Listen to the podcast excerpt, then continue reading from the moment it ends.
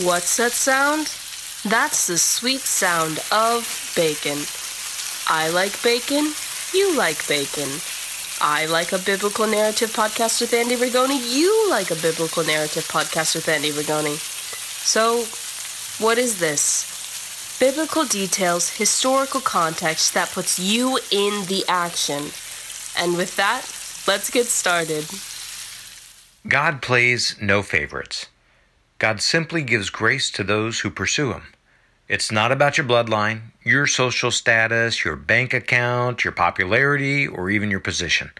In God's eyes, none of these matter. Race doesn't matter, ethnicity doesn't matter, wealth doesn't matter, family lineage doesn't matter. The only thing that matters is a person who searches God out and is willing to be changed by Him. That's it.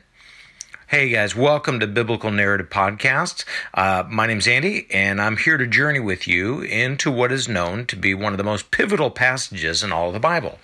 Peter's encounter with Cornelius unveils a whole new direction that God is taking with his Jesus followers. Even they didn't see it coming. Now, there's much to say here, but I don't want it to get in the way of the narrative itself. So, let's get started. Wow! exclaims one of Peter's men, who spins around to take in the extravagant shops and buildings that line the street. This place is massive. Not wishing to miss anything, the heads of the men turn in every direction. As the optionist guides the ten towards the center of the city, they notice the street become more congested with people and stay closer together so as not to lose one another in a, in a crowd. Whoa, what is that? One of Peter's men points to an enormous pillared edifice situated in the middle of town. The optionist sidles up to the man asking the question. That is a gift from your king. Wait, what? I don't understand, says the man. While mindful of the road behind him, the optionist begins walking backwards to provide a teaching moment to the others in the group. When the widow Queen Salome died, her son Hyrcanus succeeded her as king and high priest of Judea. However, there are many others who wanted that position. Everybody wanted to be king of Judea, and for the life of me, I have no idea why. The others continue to look around, but they become fascinated with learning about their own turbulent history from this Roman soldier's point of view. The optionist continues. Hyrcanus reigned for a total of three months. Yep, three months. His younger brother, Aristobulus, wasn't fond of the idea of addressing Hyrcanus as king, so he rebelled. In response, Hyrcanus sent his army of mercenaries after Aristobulus. Being mercenaries, though, loyalty wasn't exactly their strong suit. So, when Aristobulus upped the ante, many defected and followed the money. So the tides turned, and Hyrcanus surrendered both his kingship and priestly position to Aristobulus. Seeing the men drift a little from the huddle, the optionist yells, Come on, guys, stay with me. I'll keep sharing if you stay close. We have a date to keep. The men fall back into step with the optionist, who keeps walking backwards. Hyrcanus wasn't too thrilled about the arrangement, and he was fearful that his life was in jeopardy. He wasn't wrong. Hyrcanus had an advisor, Antipater, who just happened to be Herod the Great's father, who advised Hyrcanus to hide out with King Aretas of the Nabateans. Now, the Nabateans were busy making money over in Petra and as far north as Damascus at the time, so hiding there would be a welcomed idea. Antipater sweetened the deal with King Aretas by promising the return of several Arabian towns in exchange for their military effort to put Hyrcanus back on the throne of Judea. Crossing the road, the men take in a new view of the enormous arched aqueduct coming in from the north. Vying to keep their attention as they walk, the optionist continues. So, things heated up in Jerusalem. That is, until the Roman general Pompey defeated the remnants of the Seleucid Empire and dispatched his deputy to rule over the huge geographical region of Syria and beyond. With a new political ruler in play, both Aristobulus and Hyrcanus went to bribe the deputy, and Aristobulus offered a larger sum. So the deputy crushed the Nabateans, who were forced to give up Damascus with several other cities in Syria. But Pompey later arrived on the scene and turned the tables. Pompey favored Hyrcanus. Seeing the writing on the wall, Aristobulus went to hide in the Hasmonean fortress called Alexandrium, which is located on that hilltop that overlooks the Jordan River. Hey, you sure know a lot about our political history, responds one of Peter's men. I had no idea all that stuff happened. The optionist, enjoying this moment, winks at the guy and looks back at the group. Hyrcanus wasn't allowed to be king. Instead, he was set to resume his high priestly duties in Jerusalem. That is, until Aristobulus' son, Antigonus, decided to proclaim himself king with the help of the Parthians from the north. Now, get this in an effort to remove Hyrcanus altogether, Antigonus literally bit Hyrcanus's ears off, which made him unfit for carrying out his high priestly duties. The Parthians then took Hyrcanus back to Babylon, and Antigonus ruled over Judea, for a time anyway. Serious? Ew, says some of the men. The servants laugh at this. Enjoying the repulsion of the others, the optionist goes on. So when Antigonus took over Judea, Herod the Great, the son of Antipater, went to Rome to cry foul against Antigonus and his self proclaimed ascent to the throne backed by the Parthians. And as you can imagine, that didn't set well with the Romans. So, in a surprise move, the Roman Senate appointed Herod the Great as king over Judea. This was a bold move and would change the political climate here and throughout the entire Mediterranean for good. With a wave of his hand, the optionist has the men circle around to take in the panoramic view from the other side of the enormous pillared temple. Herod the Great built that temple as a thank you to Augustus Caesar and the Roman Senate for installing him as king. The rest of the city, its commercial wealth, and its numerous reminders of Roman rule are reminders of who is in charge of whom. Two right turns, followed by a left, leads the group onto a side arterial that brings them in front of a well decorated estate with a nicely appointed porch. With the optionist in front of the group, he steps up between a row of Doric pillars which hold up the portico. No sooner than he makes it onto the porch, the large wooden entry doors swing wide. With arms extended to prop open both doors, an impressively large figure fills the doorway. All look up to see a grinning Cornelius, who is anxious to bring everyone inside. Embracing his right hand man, Cornelius quietly asks which one happens to be Peter. The optionist excuses himself for a moment and brings Peter into the entryway. Sir, may I introduce you to the man you have sent for? This is Peter, sir, the optionist proudly announces. In a gesture that even surprises his optionist, Cornelius falls to his knees and places his head between his arms at the feet of Peter. Dumbstruck at the worshipful intent, Peter impulsively reaches out to pull the administrator off the ground and back to his feet. Stand up, I am only a man just like you. With emperor worship having become commonplace since the meritorious reformations enacted by Augustus, that is Octavius, the confused and somewhat embarrassed high ranking officer rises back to full height. The others see such a stark contrast between the two men, if not by size alone. Nearing just below the centurion's shoulders, a slightly intimidated Peter cranes his neck to look up at the hulking man. There is only one who should be worshipped, I am simply his servant and little else, Peter says. Hearing the voices of others and, the, uh, and around the inner courtyard, Peter smiles at his host. Maybe you would like to introduce me to the others? Appreciating the change of subject, Cornelius turns around and invites his guests inside. Following in tow, Peter looks at the hands of the giant in front of him. Oh man, this guy could squash my head like a grape. I wonder how many heads he's actually squashed in his day, Peter thinks to himself. The entryway of the home opens into a larger atrium with a surrounding porch roof held up by columns and walls.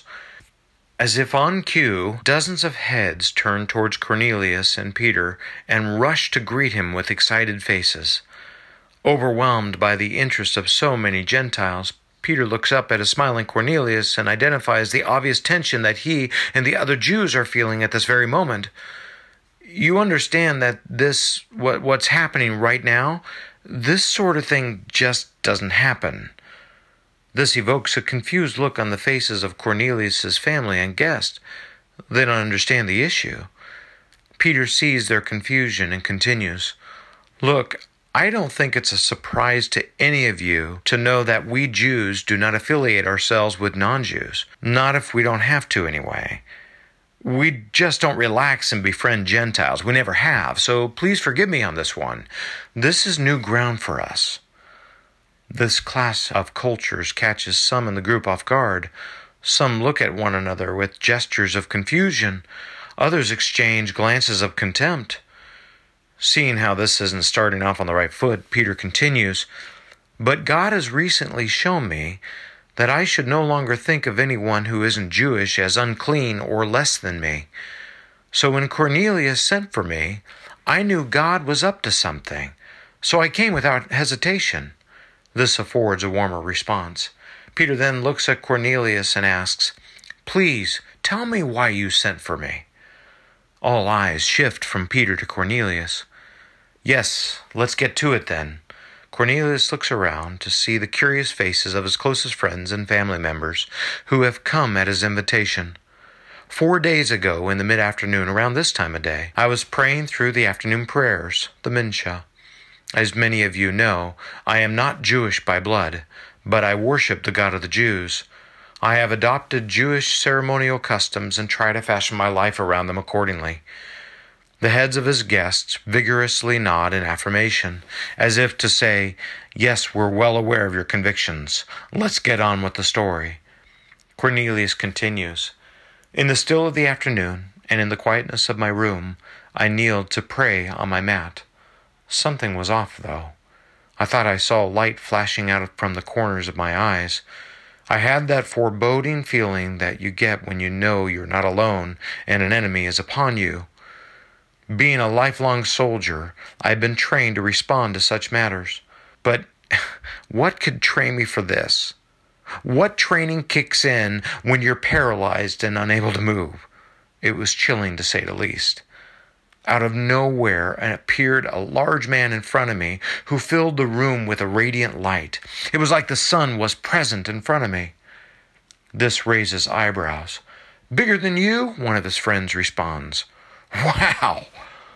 Undeterred from telling the story, Cornelius points to one of the rooms adjacent to the courtyard. In fact, it was that room. Anyway, the huge figure addressed me by name and said, Cornelius, your daily prayers and kind acts have been noticed by God. Send messengers to Joppa and have them find Peter. He's staying with Simon the tanner near by the sea. Bring him here. He has a message for you. So I did. I sent for you and have been anxiously awaiting your arrival. Those standing and seated throughout the atrium shift their gazes upon Peter once more. Expectant and curious, the room grows quiet. A captivated Peter takes in the man in front of him. This is actually happening, Peter thinks to himself in amazement. I can't believe what Jesus shared several years ago is now a reality unfolding before my very eyes. Lost in his mind, Peter is transported back to the time spent with the rabbi in Caesarea Philippi, another Roman city filled with Gentiles and no Jews. When Jesus spoke into his life and predicted this very moment, he said, You are Peter, and upon this rock, that is, this foundation I have laid for you, which is to become the foundation you will lay for others, I will build my church on the foundation you lay. Peter, I am with you, and the powers of hell will not win this war. I give you the keys to the kingdom of heaven, and as my representative, Peter, whatever you decide on earth will be a reflection of what has already been determined in heaven. You are my servant, Peter, and I am calling you to be the guardian of the Holy Spirit. I am entrusting you to be my key witness of the things that I will do in your midst. So be ready when the time comes. You are my spirit empowered representative. Peter responds under his breath, Thank you, Lord, for such an honor. You're changing the world right here, right now. Another memory abruptly confronts Peter. Arriving at the top of the Mount of Olives, he and the other disciples were excited to hear of God's next steps. So they asked the risen Jesus, Lord, are you finally restoring the kingdom to Israel? Jesus gave a surprising response. He said, That's not up to you or me. The Father has already made that determination. Your next step is to receive the power of heaven when the Holy Spirit comes upon you. Once he comes, you will be my witnesses in Jerusalem, Judea, Samaria, and even the remotest parts of the earth. Then Jesus ascended into heaven before their very eyes. Yet another epiphany hits Peter, giving him the aha moment of a lifetime. The Jews in Jerusalem and Judea, check. The Samaritans, check. Oh, wow. Lord, is this the beginning of the remotest parts of the earth? Who else but the Gentiles could make this happen? Peter looks around to see several faces waiting for whatever might come next. In what seems like slow motion, Peter looks back at his own men to see if they're capturing this moment in time. He wonders to himself, do they understand what's happening here? He then turns to face the crowd. Addressing his waiting audience, Peter says, It's settled then. God does not favor one group over another. It doesn't matter where you might come from, whose blood might be coursing through your veins, or your status in this world. Regardless to your background, God favors those who obey Him and treat others right. The door has swung open, and God's favor is available to anyone who seeks to be changed by Him. This is the message he sent the children of Israel that peace with God is possible through Jesus, our long awaited Savior, who has come to us. The room is deathly silent, and Peter continues. I know you've heard the stories of what Jesus started in Galilee and later in Judea and beyond. At first, the prophet John warned the sons of Israel about how they weren't living rightly before God or others. Sure, they obeyed the law, but God wasn't pleased because their hearts were far from His. John offered baptism to those who wanted to change their ways. When baptized, the Jewish people would repent of their bad habits and live their lives in a way that pleased God.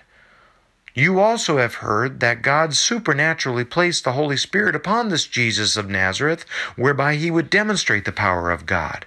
He did the miraculous in front of thousands. Jesus went throughout Galilee, Judea, and even Samaria, finding those oppressed by the devil and liberating them from their woes. He healed the blind, he healed the deaf, the crippled, and even the sick. He even raised people from the dead, and we apostles watched what he did throughout Judea, Jerusalem, and beyond. What's truly heart wrenching is that he was rejected by his own people. So they crucified him and put him to death. This creates a stir in the group. He was killed by his own people, even after all of the good that he did? One of the men asks. Yes, they executed him in a horrible way.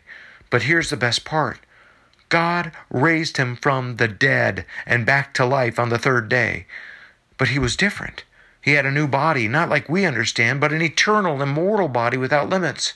I saw him. I spent time with him. I had meals with him, as did 500 others over the 40 days he spent with us before rising from the earth and going back to the Father. Can this be? Did this happen? Many asked of themselves and one another. Reading their surprise, Peter goes on. This Jesus commissioned us to go everywhere and to share what we experienced with him he ordered us to testify that Jesus has been appointed by God to judge all of creation, the living and the dead. The prophets of Israel promised and warned us about his coming, and he finally has come and lived among us. The prophet said that whoever believes in him will have their sins permanently forgiven, and this permanent forgiveness would be based upon his reputation, not ours or anything that we've done. Wow, God is amazing, says one of Cornelius's relatives. Others begin to share similar statements of praise. As a fresh snowmelt turns a trickling stream into a raging river, the group begins to rapidly offer words of praise. Peter and his fellow Jewish witnesses take in the crescendo of praise, the swelling of voluminous voices offering worship to God. Some begin shouting in other languages, which doesn't necessarily surprise anyone. That is, until one of Peter's men recognizes shouts of praise as being uttered in Hebrew. Moving right next to Peter's ear, he asks in a normal voice, Hey, did you just hear that? Peter responds, Hear what? I'm hearing a lot of things right now. Suddenly, a number of Gentiles began yelling praises to God in Hebrew, a language only known by well studied Jews. Peter then looks at his fellow witnesses and shakes his head. Uh, yeah, I think it's pretty clear now. While the symphony of praise continues, Peter looks at his men who stand in awe, completely motionless and with mouths agape. Peter gains their attention to form a huddle. In a loud voice, he asks, so, do any of you object to baptizing these folks? It's clear that they have received the same Holy Spirit we've received. Like I said, God plays no favorites. Peter's fellow witnesses agree, and Peter gathers the larger group together. People, it is clear to me now that God offers the same Holy Spirit to you Gentiles as He has to us Jews. He is empowering you just as He has with us. God has leveled the playing field, and He has made life with Him available to you in the same way He has to us.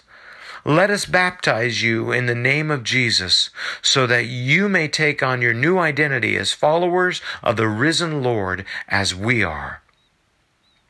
Folks, there's way too much going on here to cover it all. But one takeaway is this God clearly demonstrated that his chosen ones are those who seek after him wholeheartedly, Jewish or Gentile. It makes no difference to God. If God shows no partiality towards the human race, one good question to ask is, well, why should we? Now, I know there's a lot much more to this, but I love how God simply empowers the least likely characters with the Holy Spirit. The Gentiles didn't see it coming, and the Jews thought this to be the ultimate slap in the face. And yet there it is God showing up to those who seek Him, no matter who they are or what they've done. Pretty cool, right? Well, certainly reflects causes me to reflect on a few things, especially with regards to the way I treat others. Do I treat others with contempt? Ultimately, here's the thing is that they're people that God would love to have seek him. And as we demonstrate the goodness of God in their lives, maybe they just will. All right, well, that's it for this week, guys. Have a wonderful week. May the Lord bless you, and we'll see you next time.